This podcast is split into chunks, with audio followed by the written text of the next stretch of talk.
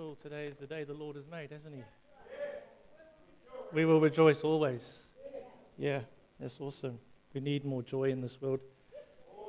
And we're the ones that can supply it, eh? But that's for another message for another day. Um, so we don't have notices, so my scriptures won't be up there. So if you do want to follow through, you could probably open your Bibles to Psalm 95 because quite a bit of my message is from that.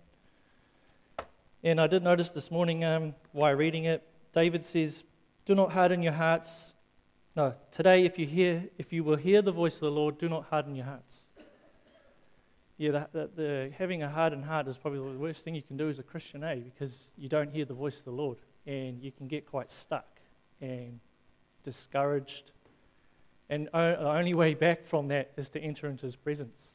There's something about God's presence. I don't know, some of you might be relate to this. I find when God's near me or you know, when you're in God's presence, it's like all the negative thoughts disappear. It's like clarity comes over your mind.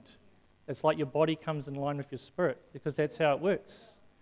You know, the world deals with the mind and the body, that doesn't deal with the spirit. It's the spirit that dictates your mind and body. That's how it works. You deal with the spiritual side of things, you'll find your body and soul follows. That's why when you're in the presence of God, all that depression leaves. While you're in that you know? But as soon as you leave the presence of God, all that stuff comes back. So I guess as a Christian, you know, we've got to learn to enter into his presence when we sense it and stay there. Because we have the Holy Spirit within inside us. We carry the presence of God. We're not in the Old Testament we relied on a priest to get to the Holy of Holies. We, every single one of us, can go to the Holy of Holies. We can come boldly to the throne of grace. All right. So, my title of my message is Entering into the Presence of God. You haven't worked it out.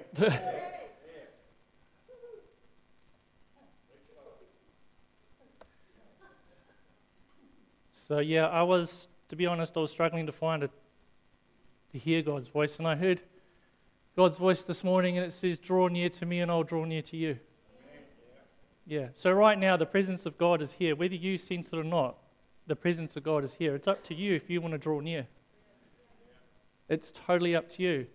But the Bible does give us instructions quite logically on how to actually enter into the Holy of Holies, how to get closer and closer to God. We don't have to worry about God getting closer to us. He already said, You draw near to me, I will draw near to you.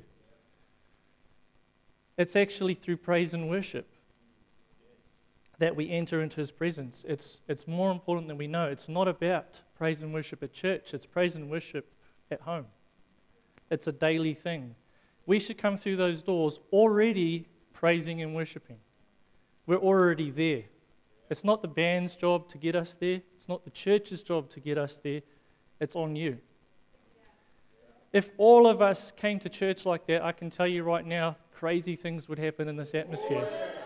Because some of us already have. You can tell some people have already come in here thankful and praising because the atmosphere is quite strong. God is here, He is with us. The Bible says that two or three gather together in my name, I am amongst them. So Jesus is amongst us right now. Do not harden your hearts. What is the voice of God telling you? Sometimes it's something you don't want to hear, but we need to hear it. So don't get offended.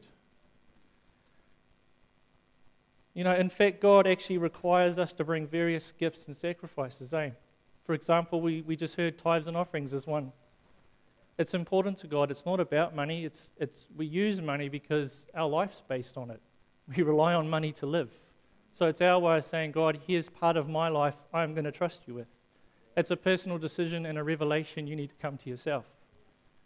No one's forcing you to do it. But I encourage you to give it a go. It is a process, it builds your faith. But there is a much higher level of offering, and the Bible speaks about these various, uh, various spiritual gifts that, are, that God actually requires us to bring to Him. These are the spiritual gifts of thanksgiving, praise, and worship. I've personally never looked at it that way. And if I'm going to be honest, for a long time I didn't pay too much attention to praise and I didn't think it was quite significant to, unless you actually start studying it and finding out for yourself. But it's very significant and, and it's probably the core thing for a Christian. This should, this should be part of our daily lives. It's just like I said, it's not just something we offer to God on, God on a Sunday, it's every day, it's continually throughout the week. I'll give you an example. The life of King David, he was always praising God. Psalm 34, verse 1 to 2 says, I will bless the Lord at all times. His praise shall continually be in my mouth. My, shop, my soul shall make its boast in the Lord. The humble shall hear of it and be glad. So even people around you hearing you praising God will be glad. There's an atmosphere that comes off you. You know, this is how we change the world. You know, God actually makes it easy. It's just we've got to enter into His presence. Let His presence do the work. Thanksgiving, praise, and worship are actually very distinct, but they do blend into one another. For example, the color of a rainbow. All, every color is distinct, but they all blend into one another. So here's how I would distinguish the three gifts Thanksgiving relates to God's goodness. We know how good God is. You study it. If you don't know, you should know. Praise relates to God's greatness. How great thou God. I mean, that song goes off every time. Why? Because we're telling God. Praise is telling God how great He is. He want, he, it's His praise, it belongs to Him. And worship relates to God's holiness. Now, holiness is a bit of a funny topic because God's holiness isn't a class by itself. It's an attribute of God that is most difficult for human, the human mind to comprehend because it has no parallel or comparison on earth you have nothing to compare it to. We can talk about the wisdom of God because there are wise people, King Solomon. We can ask for the wisdom of God, so we, we see examples of it. We can talk about the greatness of God. There are great men and women in the Bible that did great things, so we can relate to greatness. We can talk about the power of God because we've seen his power and demonstrations of his great power. But apart from God, there is no earthly examples of his holiness. There is none. The Pope's not an example. Buddha's not an example. Muhammad's not an example. All these guys that portray themselves as holier than thou are not examples of holiness. That's man's example. And there's always a bit of law behind it it's control. It's something unique to God, and it's to those who receive it from Him. You can only discover it by entering into His Holy of Holies. I believe worship relates directly to God's holiness. But because it's hard to understand His holiness, and if you don't have a revelation of it, it can be hard to truly enter into worship. Therefore, worship is the most difficult of these three gifts or sacrifices for the believer to offer in a way that is acceptable to God. You see, thanksgiving and praise are primarily utterances of the mouth. It's something we shout out, we express it through our words. But worship is primarily an attitude, it's not a song. It's not a playlist. Christians are real good at making playlists. Worship's not a playlist. It's not a band. It's not a guy on a guitar. It's different. It's not words, it's an action. So that's why it's important we understand these three gifts and make them part of our offering to God daily. So let's briefly look at praise.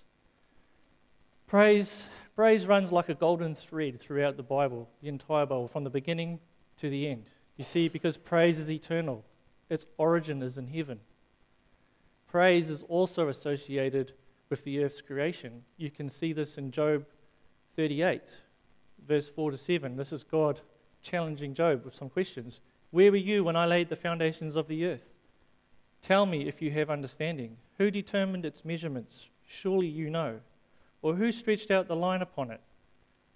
To what were its foundations fastened? Or who laid the, its cornerstone? When the morning stars sang together and all the sons of God shouted for joy. That's praise.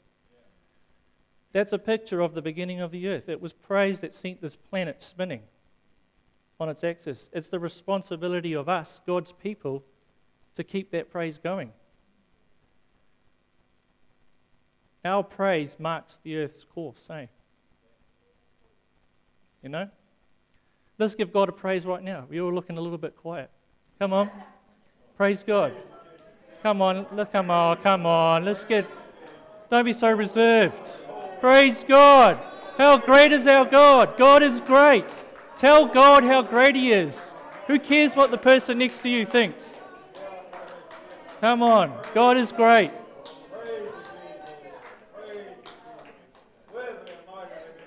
Yeah, awesome. Got to get out of our comfort zones if we want change. Can't be comfortable. Cannot be comfortable. So, you see, so praise is the appropriate way that we actually relate to God as King on his throne. Psalms 22, verse 3 says, But you are holy, enthroned in the praises of Israel. So, when combined with thanksgiving, praise gives us access to God. We see this in Psalms 104, where the psalmist said, Enter into his gates with thanksgiving and into his courts with praise. Be thankful to him and bless his name. So, there we have our first instruction. This is what praise and thanksgiving does. We enter into his courts, it's a key that unlocks a gate. So, like I said, notice the way of access. All the gates to God are praise. The only way to God's presence and dwelling is through praise. Because it's praise that opens the gates into the outer courts. So, praise continually in my mouth. That's why King David was continually praising God. He was continually in his court. It's what why David stood out among so many people. You know, uninterrupted access to his presence actually requires uninterrupted praise. What does that mean? For example, do you let circumstances interrupt you when you're offering your praise to God? Are your thoughts somewhere else when you're praising? Are you, is your situation turning bad and dire and so you stop praising God? That's when you need to praise God. That's our warfare. That's when you really got to dig your toes in. It's the only way out.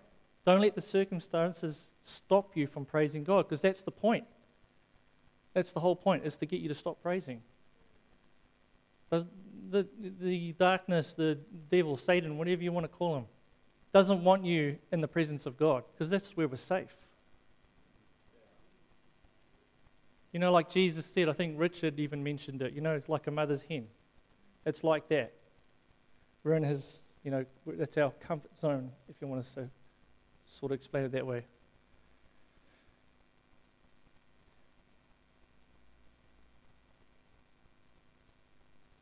You know, there's a passage in Psalm 95 that depicts the progress into worship. It actually begins with a loud, jubilant praise. Psalm 95, verse 1.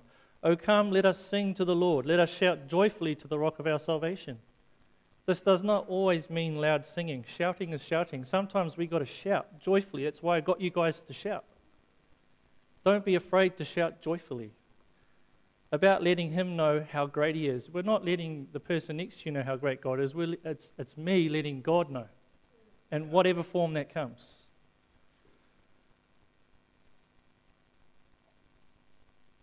Psalm 145, verse 3 God is the Lord uh, great is the Lord and greatly to be praised, and his greatness is unsearchable. You know, in fact, if you're not prepared to praise him greatly, there's no point praising him at all, because God's not into half assedness. You know, you can't have one foot in the church and one foot in the world. It doesn't work. I've been there. It just doesn't work. The Bible, I mean, Jesus uses quite a graphic example. He calls, calls that type of person lukewarm. And he'd rather spit you out, spew you out, because he'd rather have you hot or cold because it's, it's all in or nothing, eh? We've got to come to that realization. You know, I'm talking to myself here too. So now let's briefly look at Thanksgiving, the, the second gift. Hebrews 12:28 says, "Therefore, since we are receiving a kingdom which cannot be shaken, let us have grace by which we may serve God acceptably with reverence and godly fear." So that's the New King James version which says, Let us have grace. But if you read the New International Version that translates the same verse differently, it says, Therefore, since we're receiving a kingdom that cannot be shaken, let us be thankful. And so worship God acceptably with reverence and awe. The, the, good, the funny thing about this is both translations are actually correct because to have grace, translated in Greek, is charis, which is the same as saying thank you. So both translations are correct. So it appears to be a direct connection between grace and thankfulness. An unthankful person is actually who an unthankful person is actually outside the uh, grace of God. You cannot be unthankful and be found within the grace of God, because grace is about being thankful. An ungrateful, if you have an ungrateful child, it's kind of out of your favor a little bit because it's, a, it's not a nice feeling when someone's ungrateful, is it? So you cannot separate thankfulness from grace from the grace of God. So you know, think about it when we say grace before a meal. What are we really saying? We're saying let us be thankful. That's why it's called grace. You know, what are you thankful of? I'm thankful for a lot of things in my life. I'm thankful mostly that God saved a wrench like me. That's what I'm thankful for. That with all my mess and problems and issues, He still saved me. He still came down to my level and saved me. How can I not be thankful? Are you thankful? Really? Tell God that you're thankful now. You don't have to shout it out. Maybe just say whatever you're thankful for Him for. Are you thankful for a healing? Are you thankful for salvation? Are you thankful for His awesome grace? Because if it wasn't for His grace, I wouldn't be standing here. We're not perfect.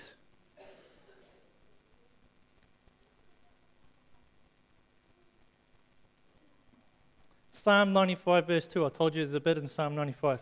Let us come before his presence with thanksgiving, and let us shout joyfully with psalms, to him with psalms. So we here we have two stages of access to him thanksgiving and praise. There is no other way into the presence of God. Yes, we can come to church and feel the presence, but to enter into it, thanksgiving and praise. So you have a choice when you come to church. You know, you can sit there and ignore everything and just walk out that door angry. Or you can humble yourself and see what God's actually saying and let His presence fix some things within you.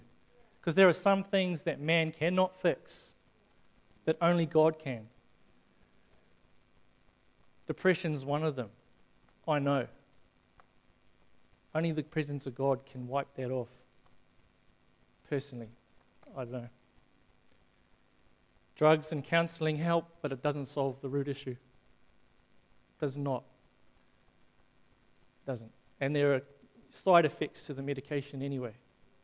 You know. You know, the Bible is very logical. It does not ask us, it doesn't just ask us to thank God, it tells us why. Psalms 95, verse 3 For the Lord is the great God and the great King above all gods. That's why. Because he's great. He is the great king above all gods. Remember, it's by praise that we acknowledge God's greatness. So, in that scripture, the word great is used twice the Lord, the great God, and the great king above all gods. We acknowledge his greatness by a loud, jubilant, and excited praise. Then we see him as the mighty creator. Praise and thanksgiving is our gateway into worship. So now, as soon as we get to worship, it changes from utterance to attitude. Psalm 95, verse 6. O come, let us worship and bow down. Let us kneel before the Lord our Maker. Can you see how different worship is? It's not about singing anymore. It's not about praising anymore. You've got to the Holy of Holies. It's a. Yeah, so here we have passed from utterance into attitude. We began with praise and thanksgiving, but that wasn't the end goal. It was the precursor to worship, true worship. Sometimes we tend to stop with praise and thanksgiving, and we do. We end up missing the goal. You see, true worship is not an utterance, but it's an attitude. It's how you act around the presence. Some people run away from it because they're living in condemnation. But don't you know God sees everything anyway and He loves you anyway? Don't you know He's forgiven you? Don't you know He's made you righteous? It's not based on your works, it's based on Him. Okay? Don't run away from the presence of God. Let Him sort you out. If you're struggling with stuff like that, let the presence of God come in. Let it come in.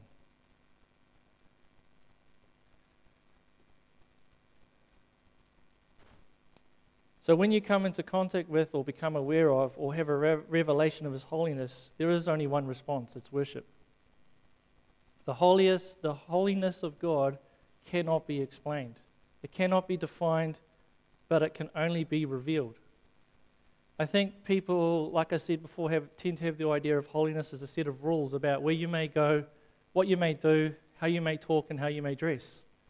But that has nothing to do with holiness. In fact, Paul the Apostle was very emphatic about this in Colossians. He said in Colossians 2, verse 20 to 23, Therefore, if you died with Christ from the basic principles of the world, why, as though living in the world, you subject yourselves to regulations?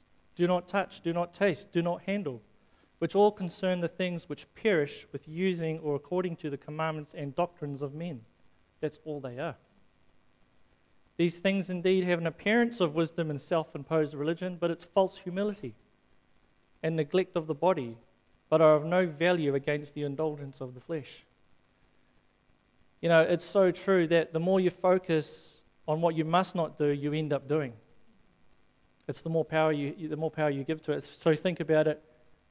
Say you have a, an anger problem, so you focus, all right, I'm not going to get angry today. I'm not going to get angry. That's, that's what you're focusing on. You're really trying, and what, before you know it, you've got angry. You're focused on the wrong thing. So you can see why so many people have decided they want nothing to do with holiness because they have the wrong image or perception. They think it's about do's and don'ts. I can't do this, I can't do this, and then you do it. You're not, your, fo- your focus is wrong.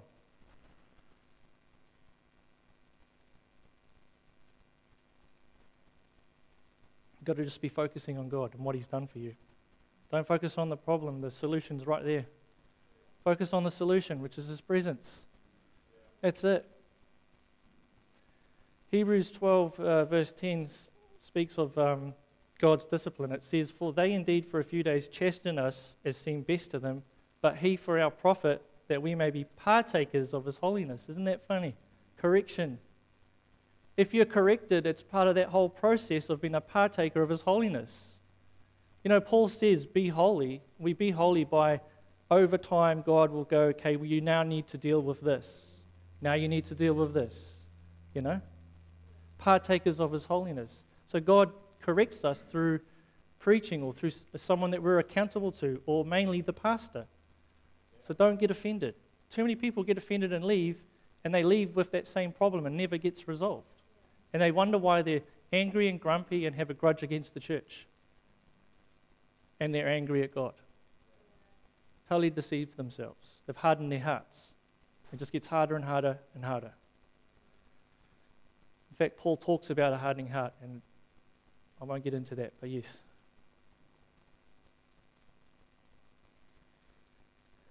So, you know, Hebrews 12:10, like I said, speaks about the discipline, that God as a father has for his children. He does this so we be partakers of holiness. So God is not only God is not only holy because he is a set of. He, uh, sorry, I've muddled all that up. I need some water.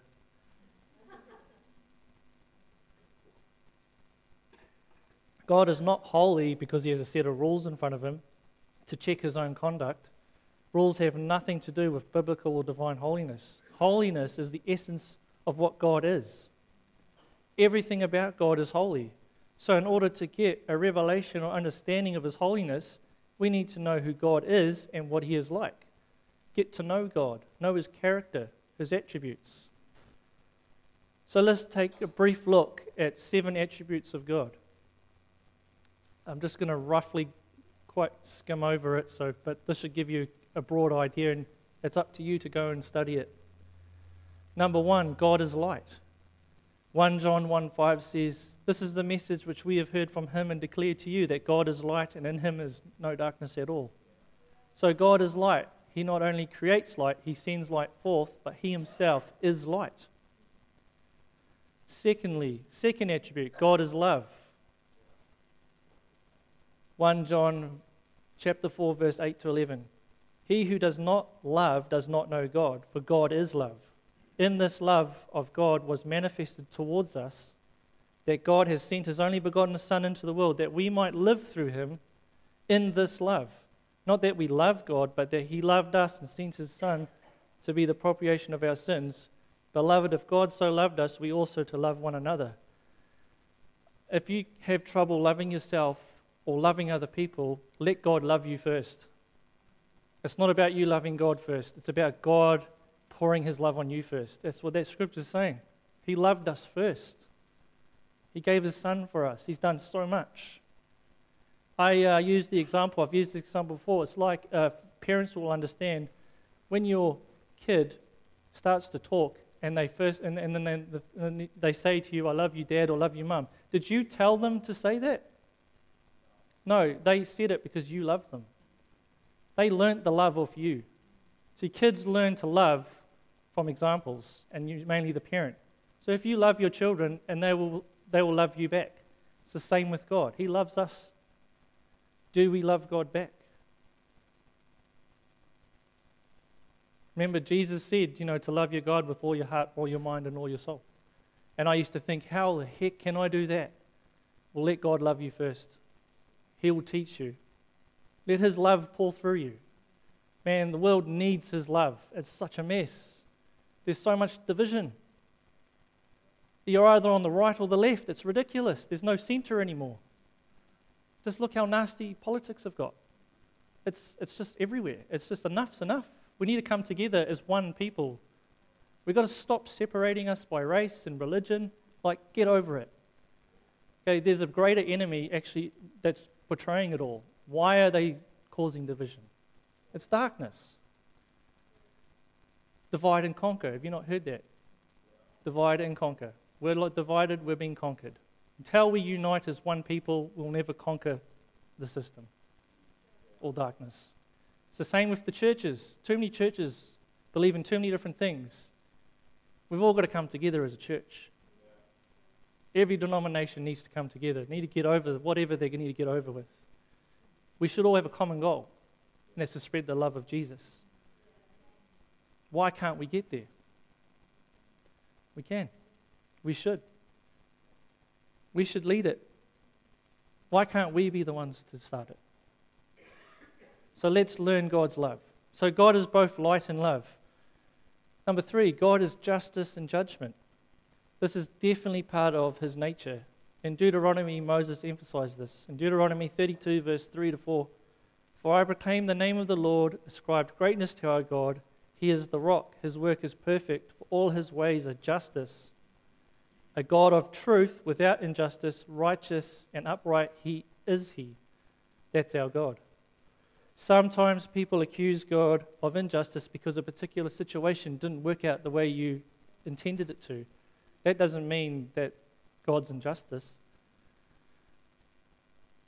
You know, the Bible confirms there is no injustice in God. He is totally just. That's why He justified us. That's why we had to have His righteousness. Because before that, our righteousness was what? It was filthy as rags. So we needed Jesus' righteousness because God is a just God. So He had to sort that bit out. He loved us so much, He thought, I've got to make my people righteous. So I'm going to give up my son so they can be righteous. Do you understand? Righteousness is a big deal. There's a lot of thought went behind it, eh?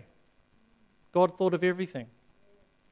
Because He's a holy God. He knew we couldn't live up to the commandments. How do I get around this? Well, I need to make my people righteous. Someone needs to fulfill the contract.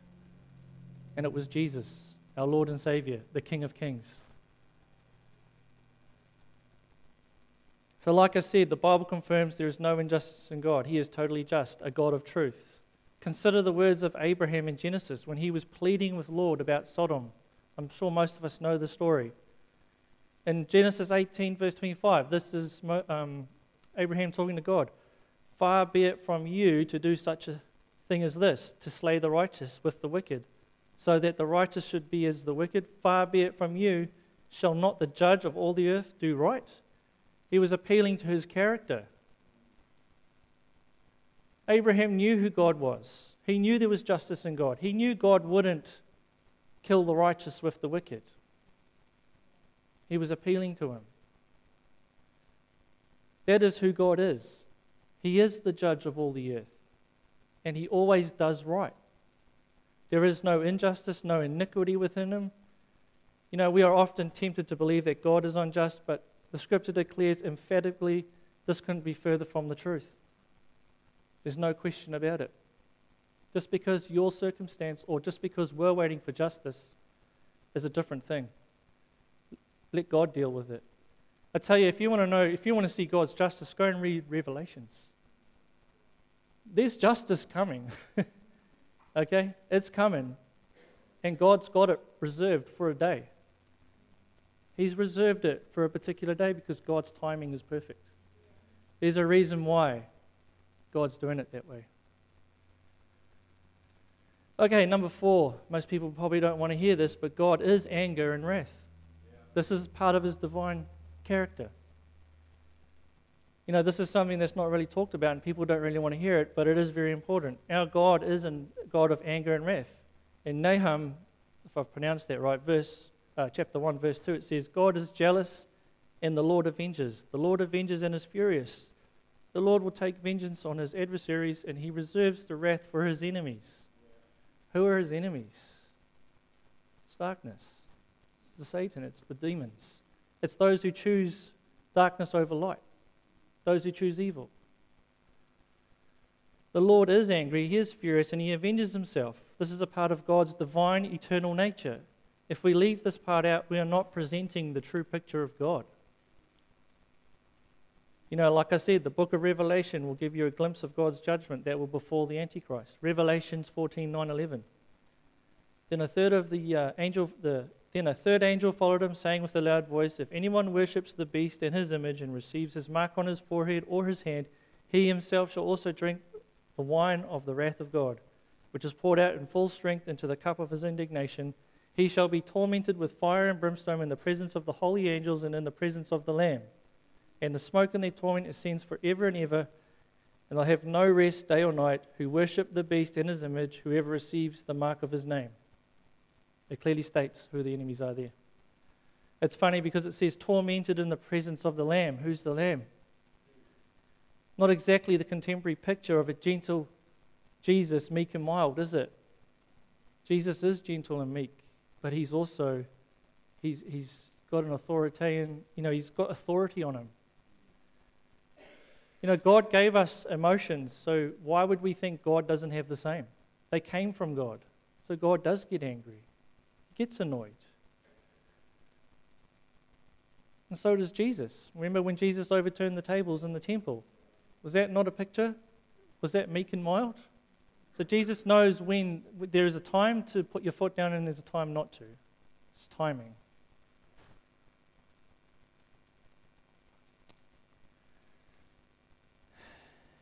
Revelations 22, verse 18 to 9. For I testify to everyone who hears the words of the prophecy of this book. If anyone adds to these things, God will add to him the plagues that are written in this book. And if anyone takes away from the words of this book of this prophecy, God shall take away his part in the book of life from the holy city and from the things which are written in this book. It's a pretty serious statement. That means don't pervert the Bible, don't take scripture out, don't add things to the Bible. It's pretty clear. If anything's clearly written in the book of Revelation that there is internal judgment, don't deceive yourselves. There is an internal judgment for everybody. There is a spiritual life outside of ours, eh? Number five, God is mercy and loving kindness. The word in Scripture that's translated as loving kindness uh, means steadfast love. What I think that means is covenant keeping faithfulness of God. It's God's faithfulness to his covenant, one of his greatest attribute, attributes.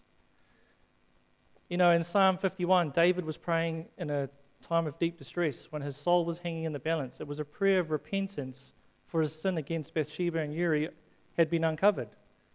He had murdered someone because he wanted their wife. Pretty serious.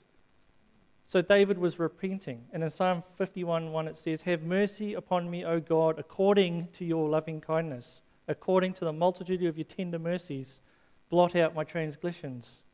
According to your loving kindness is a reference to God's covenant keeping faithfulness. God keeps his word. If he's made a covenant with you, he keeps it.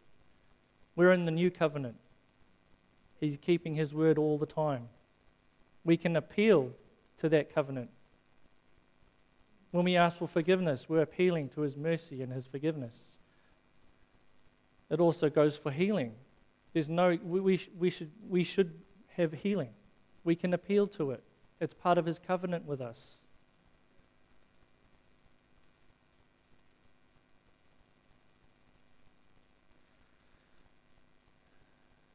So, according to your loving kindness, is a reference to God's covenant keeping faithfulness. David was basically saying, You have committed yourself to forgive if I meet the conditions. I am appealing to you on that basis. How important is it to be able to approach God that way? Psalm 106, verse 1 says, Praise the Lord.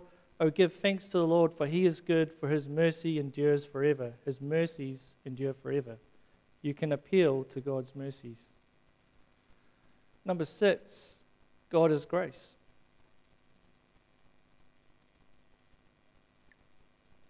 Very quiet. Haven't gone to sleep on me, have we? Okay, number six, God is grace. Hebrews chapter 4, verse 16. Let us therefore come boldly to the throne of grace that we may obtain mercy and find grace to help in the time of need. To help in the time of need. Come boldly to the throne of grace. That's coming into the presence of God. And we learned today that grace means to have a thankful heart. So, as long as we have a thankful heart, we can come boldly to his throne, is what it's saying. Come boldly with thankfulness. There are two things in this passage which you cannot earn it's mercy and grace. We first need mercy, but then we need grace. You know, grace cannot be earned. Religious people have a real problem with this because they think they've got to earn everything. Their whole philosophy is performance based. So they end up turning down the grace of God because of this, because they feel like it's all in their own strength. I did this, I got to this rank. It's all about me. We need mercy for the past and we need grace for the future. It's only by God's grace that we can become the kind of people and live the kind of lives that He requires of us. It's through His grace. All right, last one, number seven. God is power. The whole Bible is full of testimonies of God's power. You know, the parting of the Red Sea, feeding the, the people in the wilderness from manna from heaven. There's all sorts of stuff. Lazarus being raised from the dead, Jesus being raised from the dead. You know, the 3,000 that got saved. There's, there's, there's many demonstrations. But I want to read Psalm 93, verse 1 to 4, because this is David's way of explaining God's power. The Lord reigns, he is clothed with majesty. The Lord is clothed, he has girded himself with strength. Surely the world is established so that it cannot be moved. Your throne is established from of old. You are from everlasting. The floods have lifted up, O Lord. The floods have lifted up their voice. The floods lift up their waves. The Lord is the Lord on high is mightier than the noise of many waters, than the many, than the mighty waves of the sea. Right, so hopefully we can get a kind of a broad picture, give you a starting point. So just wrapping up a bit, I want to, you know, uh, in Revelations 4 8, it says, The four living creatures, each having six wings, full of eyes around within, and they do not rest day or night, saying, Holy, holy, Lord God Almighty, who is and is to come. This is a vision from John, so he saw this in heaven.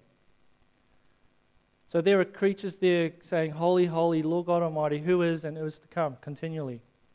This is worship. I believe there is significance in the threefold repetition. Holy is the Father, holy is the Son, and holy is the Ghost, and no one else is holy. God is unique in his holiness. So, worship is our response to the holiness of God. For when we know the holiness of God in any measure whatsoever, the appropriate response is always worship. Not running away, not looking at your phone, or talking to your neighbor, and so on. We thank God because we are grateful for what He has done. We praise Him and we are acknowledging His greatness. And now we enter into His courts. But what are we there for? We are there to worship Him. This is where we access the heart of God. You know, it reminds me of a story I'm sure most of us know of the woman that uh, poured out that expensive perfume over Jesus. And we all know the response of, think, particular, you know, I think it was Judas, who was more worried about we could have sold that and fed the poor, but really Jesus knew he was more worried about money. But it's funny, you know, if you read Matthew, I think it's Matthew or Luke, they just briefly go, oh, it's just some woman that poured oil over Jesus, and you don't really get a background. And you know, it's like the disciples got too familiar with Jesus, didn't, wasn't really paying attention. But John, if you read John chapter 11 and 12, it actually explains why this woman did it and, we, and who is she. So if you read chapter 11, it's about when Jesus came and rose Lazarus. Now, this, the, the lady I'm talking about is named Mary. She was there. It's Lazarus' sister. She saw the Lord raise her brother from the dead. So in chapter 12, six days later, Jesus is in their house having dinner with them, and Lazarus and all that are totally focused on Jesus, lying on him and stuff. And she comes along, and she's been saving this up for a special day because it was a very expensive perfume. She was saving it for a special occasion. Now, this was her time. This was her act of worship. She poured it all out over Jesus. Now, Jesus knew that, and so did John. It was an act of worship. You know, the, the thing that comes to mind is worthy is the Lamb. Is he worth it? She was showing Jesus in her ca- uh, capacity this is me showing how much you're worth to me. That was probably the, the most precious thing she had. You know, it's like the, the woman who gave everything in, in the temple offering. She gave a mite. And Jesus sat there and watched rich people given lots of money. But he noticed her because she gave everything. It was an offering, it was worship. Total worship. Nothing else mattered other than, I want to worship you, Lord. That's our reaction when we get to the Holy of Holies. Are you with me? Are you encouraged or discouraged? Uh, yeah. I don't know how much of the band is here. Okay.